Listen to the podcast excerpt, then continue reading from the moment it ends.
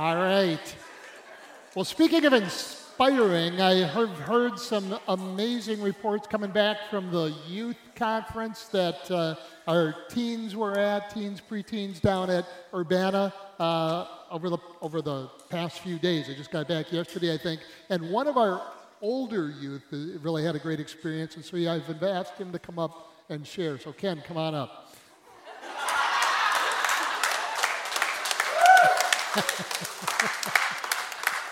I gave him a minute. We'll see how he does. Yeah. Yes. And in case my, uh, oh, here we go. Many of you know who follow posts on Facebook that I put out. I've been a born again Christian for 26 plus years. Last night, while chaperoning a group of youths from our church, I had a face to face encounter or heart to heart encounter with Jesus, my risen Savior. Many doubt that there is such a thing, and I was among them. But I can testify that there is such a thing and that I had that encounter with Jesus. During our worship time, we were all singing praises to God when an unstoppable shaking started in my feet and legs. I then experienced the most moving time in my life total immersion in the presence of Jesus and my eyes being open to the call on my life. Now, as many of you know, I'm a chaplain of the fire department. I've seen all kinds of stuff. I also do Project Hope, which is for uh, people who are suffering with PTSD. I've been, tra- I've been trained in a whole bunch of stuff. But uh, have I been changed? Definitely. Renewed? Yes. Driven? More than ever. Uh, I studied Christian ministry to go into the ministry, and unfortunately, I was denied a pastorship due to past divorce at the church we were attending. Now that I have a renewed sense of direction, increased desire to be aware of God's promptings, and more willing to minister to all that I encounter than ever before. No need to be scared of me. I'm better, more cheerful, encouraging, and loving than before, charged with the power of Jesus. So if you are hurting, scared, angry, um, seeking direction, I'm here for anyone who calls. And I would love to listen, hug, heal, and give assistance in any way I can. So, like I said, Ken Schneider Facebook, that's what I looked like the other night. Amen. Thank you.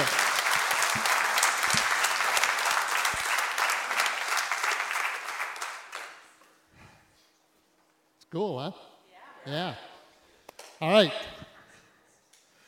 Well, I, I've told the story here more than a few times, I'm sure, about how I became a follower of Jesus, so I'm not going to tell it again here today.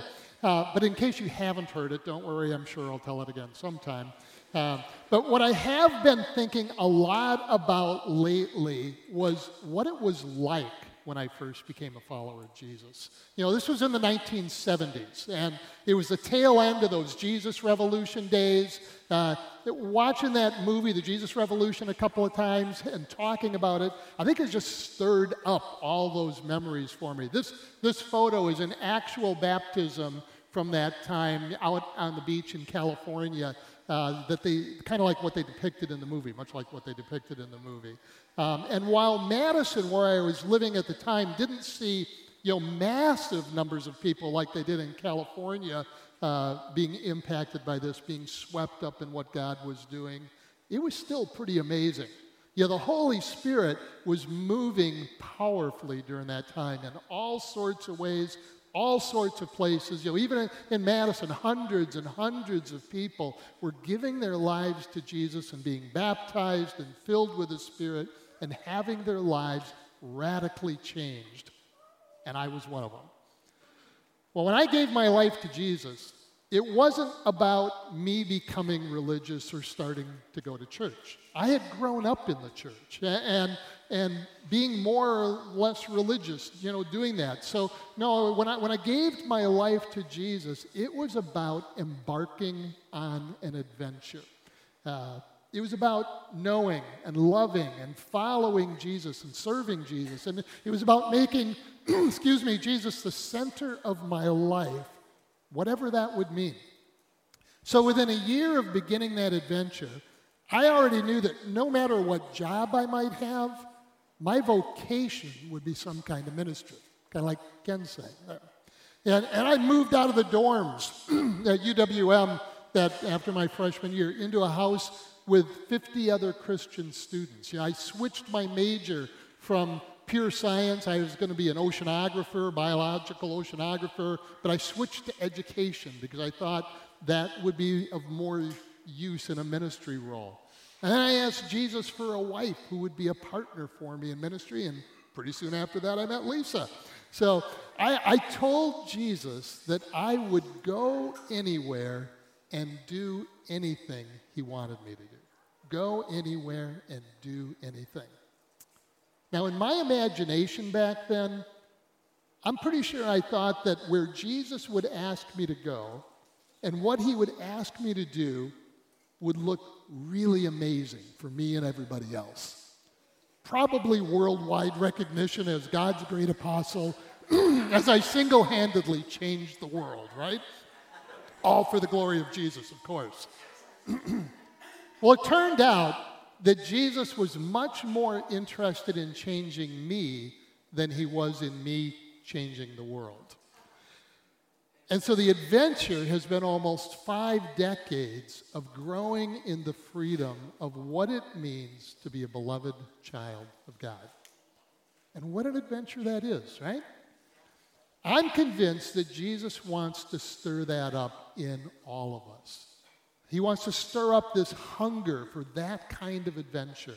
Yet Jesus is inviting all of us into more and more of his freedom, and I think that's what the Holy Spirit wants to talk to us about again today as we continue looking at the book of Galatians. So, are you ready?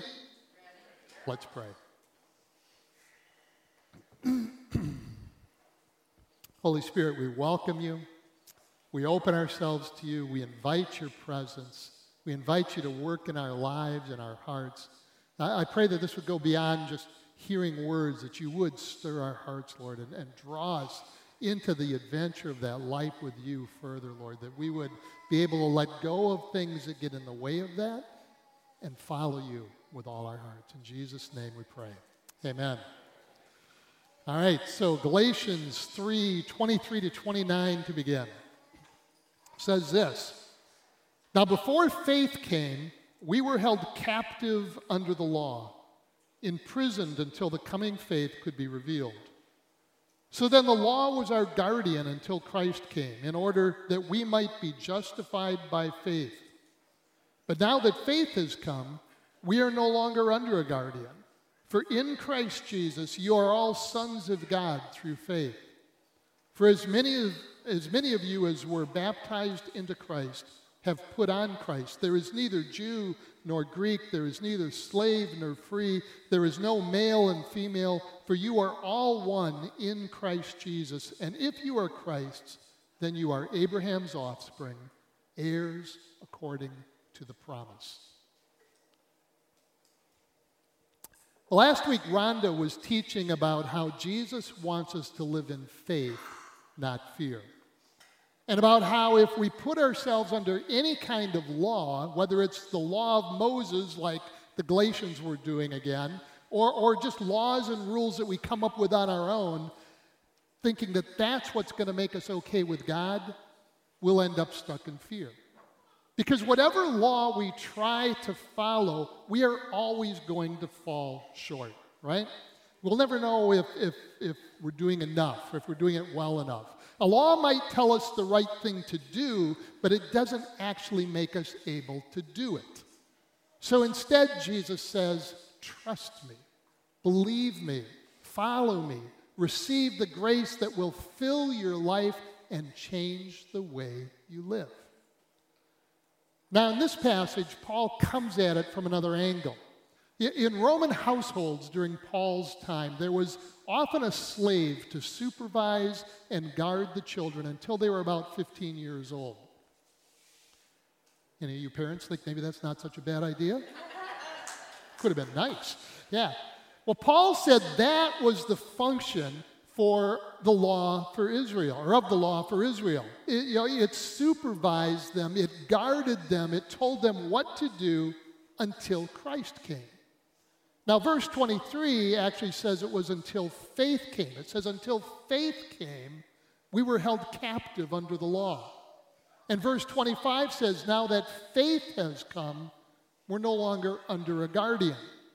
New Testament scholar N.T. Wright points out that the Greek word for faith can just as accurately be translated as faithfulness, and it should be in these verses. It's not that faith, like the ability to believe, didn't exist before Jesus showed up, right? It's that Christ came and he was faithful to keep the whole law and do everything that God called him to do. He faithfully trusted God all the way to death and back, and so he was faithful to fulfill God's covenant. So we were held captive under the law until faithfulness came in the person of Jesus. Christ himself did on behalf of Israel what Israel was never able to do for themselves. And once he did that, the law was no longer needed. It was like the child had grown up and no longer needed that guardian. He could now be faithful through trusting Jesus without the guardian. Well, if the covenant is fulfilled, what do you get? I don't know. what you get is what the covenant promised. You get the promise. And if you really dig into the Old Testament scriptures, you'll discover that what was promised is the kingdom of God the presence of God, transforming all things so that we can know God and be with God and be full the fully human beings we were always meant to be. So we could enjoy God's peace and his joy and his love forever. That's the kingdom of God. The promise is that we would become sons and daughters of the king and therefore heirs to his kingdom, which will fully receive when we're resurrected, like Jesus was. But we get the first installment, we get the down payment on that inheritance now. It's the Holy Spirit who fills us with God's life and empowers us to do what God wants so that his kingdom begins to break into our lives even now. And all because why? Well, because Jesus was faithful to fulfill the covenant. All that's required of us is that we receive what Jesus did for us. You know, we, we, we put on Christ, like Paul would say, by being baptized and living as his disciples. We become part of God's family by putting our trust in Jesus and being baptized into it. And there's a good chance that verses 28 to 29 in that passage were part of what was prayed over new believers when they were being baptized in the church. I mean, if you could picture it, I mean, think of that, that photo I showed you again. You know, all those people being baptized in, in the ocean. And, and in the time of of Paul when they were doing this. You know, you had all these different people men and women and rich and poor, uh, different races, slaves and free, all being baptized together, like in that photo. And, and that as that's happening, someone says to them, There is neither Jew nor Greek, there's neither slave nor free. There's no male, there's no female, for you are all one now in Christ Jesus. And if you are Christ's, you are Abraham's offspring, heirs according to the promise. Amen? Yeah, there's a baptismal prayer. Maybe we'll try that this summer. So I want to invite you, though, if you've never done this, put your trust in Jesus, right? Become part of God's family. It is something we receive. And you just pray, Jesus, thank you for being faithful for me. Thank you for loving me so much that you came into this world and lived and died and rose again so that I could be a son or daughter of God. Forgive me for all the ways I have run from that or ignored that or rejected that.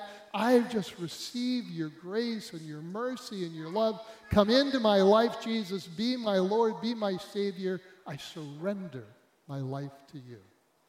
Right? Amen. And if you pray that for the first time, come and tell me so we can baptize you in August at our church in the park. Amen? Keep going. Galatians 4 1 to 7 says this I mean that the heir, as long as he is a child, is no different from a slave, though he's the owner of everything. But he's under guardians and managers until the date set by his father. In the same way, we also, when we were children, were enslaved to the elementary principles of the world. But when the fullness of time had come, God sent forth his Son, born of woman, born under the law, to redeem those who were under the law, so that we might receive adoption as sons. And because you are sons, God has sent the Spirit of his Son into our hearts, crying, Abba, Father. So you are no longer a slave, but a son. And if a son, then an heir through Christ. There's a lot in that passage, right? you know, it's a passage about the kind of life we're called to live as followers of Jesus. And it's that life of adventure that I talked about. It's growing in the freedom that we have as beloved sons and daughters of God. And I'm going to get to this guy. I forgot to move where the slide came up. Um, but to grow in that life, we have to know, not just in our head, but in our heart of hearts, we have to know what Jesus has done for us. It has to impact us at that level. We have to believe and we have to trust what Jesus says about the inheritance that is ours. So, this guy, George MacDonald, was a Scottish author and pastor who lived back in the 1800s. Uh, he was not very successful as a pastor, and so he depended on his writing for his income to support his family of 11 children. Well, MacDonald was a prolific writer. He probably had to be to support a family of 11 children, right? Uh, and he's best known for his fairy tales and, and fantasy novels, books like Lilith and Phantastes, if you've heard of those, or The Light Princess is a fairly known, well-known one. Um, authors like C.S. Lewis and, and uh, J.R. Tolkien, who wrote the Hobbit series, and, and many others, credit MacDonald with shaping their work. He was their influencer. But he also wrote a lot of novels in which the hero or the heroine would get stuck in financial uh, and family problems that seemed to have no solution. I read a bunch of these books back in like the 80s, long time ago. They're, they're great novels. Uh, and always near the end of the novel, they would discover that some long forgotten relative had left them a fortune and suddenly everything was wonderful. Probably what MacDonald was dreaming of, right? yeah. But that's actually pretty close to what Paul says is the story of what happened to us in Christ. It's a story about people who are going to receive a huge inheritance, but are totally unaware of it. The language Paul uses in Galatians is Exodus language. It's about being redeemed from slavery, being heirs of God. Now, we know the Exodus story, right? We, we know how Israel was enslaved in Egypt until God sent Moses to deliver them and redeem them from their slavery. Well, this whole part about the law being their guardian, then, which was a good thing, and yet at the same time kept them as slaves, that's kind of confusing, isn't it? I, th- I think it is as you read through there. But I think what Paul is saying is that since the Israelites couldn't do everything that the law required, they were never able to receive their full inheritance. In fact, it seems like they lost sight of what that inheritance really is. They became unaware that it was even out there, and they settled for this life under the law. The kingdom of God was beyond their grasp, and so they were stuck. They were still slaves in, in sin and fear and death. And that part about the elementary principles of the world is also a little bit confusing. I mean, what are those supposed to be, right? Well, what many Bible scholars think the phrase refers to is what Paul calls in other places in the book of Ephesians the principalities and powers. These are the, the evil spiritual beings which are the real power behind any kind of idol that we worship, whether that's a little statue or something like money, sex, or power. It's like the world is really weirder than we think, right? See, when we worship those idols, when we devote our lives to them, trusting them to provide what we want or need, we become enslaved, Paul's saying, to those spiritual powers and to all of the fear, all of the, the uh, sin, all of the, the ways they bring death into our lives, all of that that goes with them. And so the non Jewish people, you know, those Gentiles who had worshiped idols, were also enslaved. And when you're enslaved like that, you can't even imagine that another way of life is possible. It seems to me that what Paul is saying that much like in the George MacDonald novels, everyone has this huge inheritance waiting for them, the kingdom of God. But because everyone was stuck in their slavery, not only could they not receive the inheritance, they didn't even know it was out there for them anymore. They just settled for life as they knew it. And I think that's still true for a lot of us today. We settle. People are stuck in fears or stuck in anxieties. Uh, they're stuck in passions and sins. And, and we assume, well, this is just the way life is. I just have to slug through life. It's all I can hope for. See, slavery makes you hopeless. But Jesus came to set us free. All of us as human beings are wired for freedom. Know, we're wired to be free from want free from fear, free from anxiety, free from loneliness, free from failure, free even from death. We all want that freedom. Well, that kind of freedom is a gift from God. Freedom is what we receive from God, who is himself totally free. It's another way of describing our inheritance. True freedom is found in the kingdom of God. And since it's a gift from God, it's not something we can take for ourselves. It can only be received. But as Eugene Peterson writes in his book, Traveling Light, when we are stuck in slavery, we see freedom as something that's out there, beyond us, beyond our grasp, and so we think we have to take it. Our world, the culture that we live in, places a high value on taking. Know, we're told we need to assert ourselves and grab for all of life and take what we deserve and escape the boundaries of morality, escape the tedium and the responsibilities of marriage and family, escape the church, escape the government, not let anybody tell me what to do about anything. I need to take my freedom. It's out there. We must take it, fight it, scrabble for it, exhaust ourselves to get it if necessary.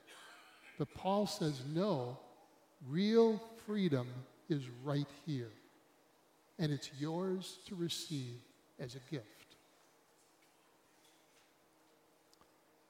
The thing is, even if we're Christians, if we don't fully realize who we are in Christ, you know, if we don't grasp in our heart of hearts what Jesus has done for us, you know, if we don't trust in the inheritance that's ours, we will continue to live as slaves.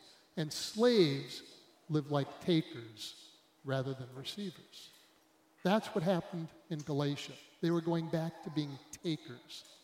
And I think it happens all the time here as well. But we don't have to live like that because Jesus has set us free. We've been set free from slavery and have been adopted as sons and daughters of God. We've been set free to receive our inheritance, the kingdom of God. And in the kingdom of God, we don't have to be takers. We're free to give instead of needing to take out of that fear of not having enough. You we're free to forgive rather than needing to get even. You know, we're free to be last instead of first. We're free to turn the other cheek rather than seek vengeance. We're free to not live a life of anxiety and fear We're free to enjoy the righteousness, peace, and joy of God. We're free to love God and love others, period. Paul writes that when the fullness of time had come, God sent forth his son. He's telling us the fullness of time has come. In other words, the freedom Jesus has given us is not something far off in the future that maybe, hopefully, someday we can begin to experience. It is right now. We don't have to live like slaves, like takers. We're already free to live as receivers. And because we're sons and daughters, we'll one day inherit the fullness of God's kingdom. God has already sent his down payment, the Spirit of his Son, into our hearts, crying, Abba, Father. The presence of God is already in us and with us, providing us with that intimate connection with God who will guide us and protect us and transform us. God's presence sets us free now to live as receivers of his life and grace as we look forward to enjoying the fullness of God's kingdom in the new creation. See, I think this is what I caught a glimpse of when I first gave my life to Jesus. It's like it's a whole other world, right? A whole other way of living that opened up for me. I was sold. And, and, while I can see it more clearly some days than others, right, I still believe it with all my heart. And I still want it with all my heart. I, I want to have this vision shape my life. So, my question for both you and for me is yeah, how are you living? How are you living? Are you living like sons and daughters or like slaves? Or another way to put that would be are you living as a taker or a receiver? Sons and daughters of God know who they are, they know they're loved and cared for. Uh, sons and daughters know that the inheritance of the kingdom is theirs, it's guaranteed. And so sons and daughters are free to live as receivers rather than takers, and they're free to do that right now. Now, I'd like to think I'd done pretty well as living in living as a receiver over the years, but, but the truth is, if I'm honest, much of the time I'm more of a taker.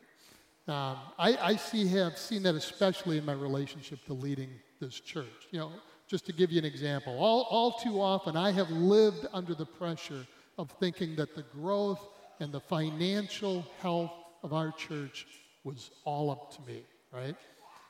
Especially in the early years, but still sometimes now.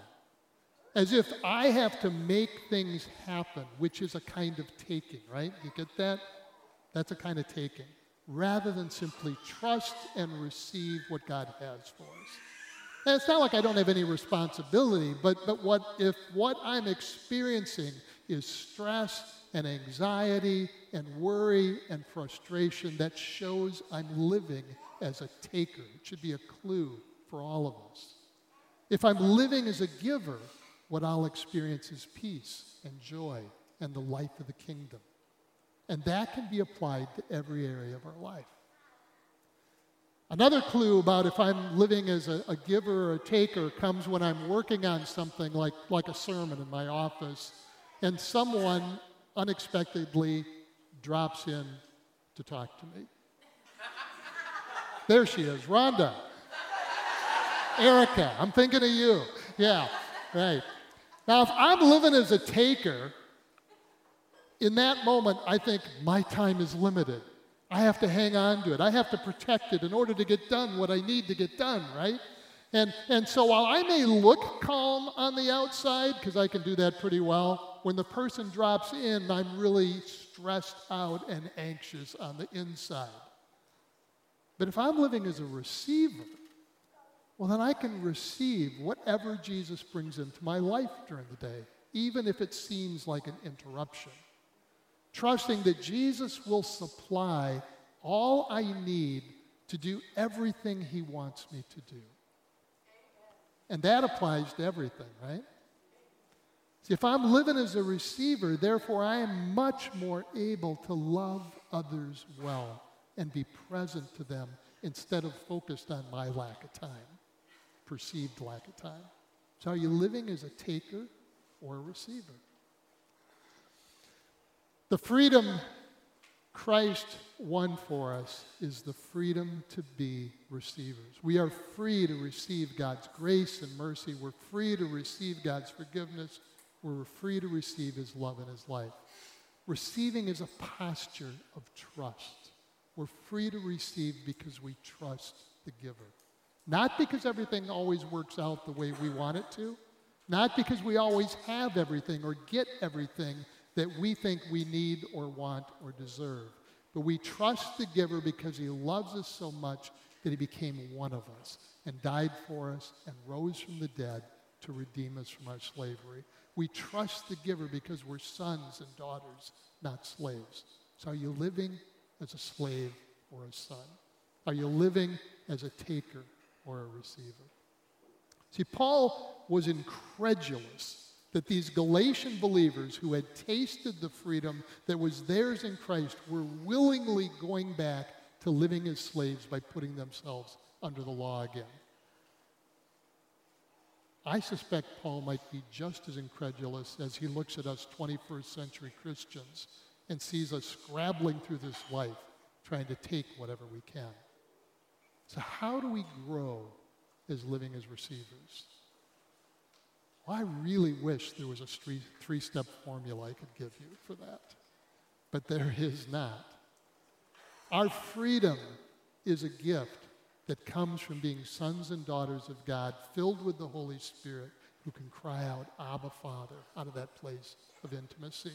So our freedom grows as our intimacy with God grows, as we spend time with Him in prayer and in the scriptures and in silence and in worship our freedom grows as we practice doing what freedom looks like by being generous, being forgiving, being loving. Our freedom grows from our intimacy with and our obedience to God. That's how we grow as receivers. And it's a lifelong journey. But Jesus is inviting us to be receivers. A couple of weeks ago, I was praying, and I sensed Jesus asking me a question.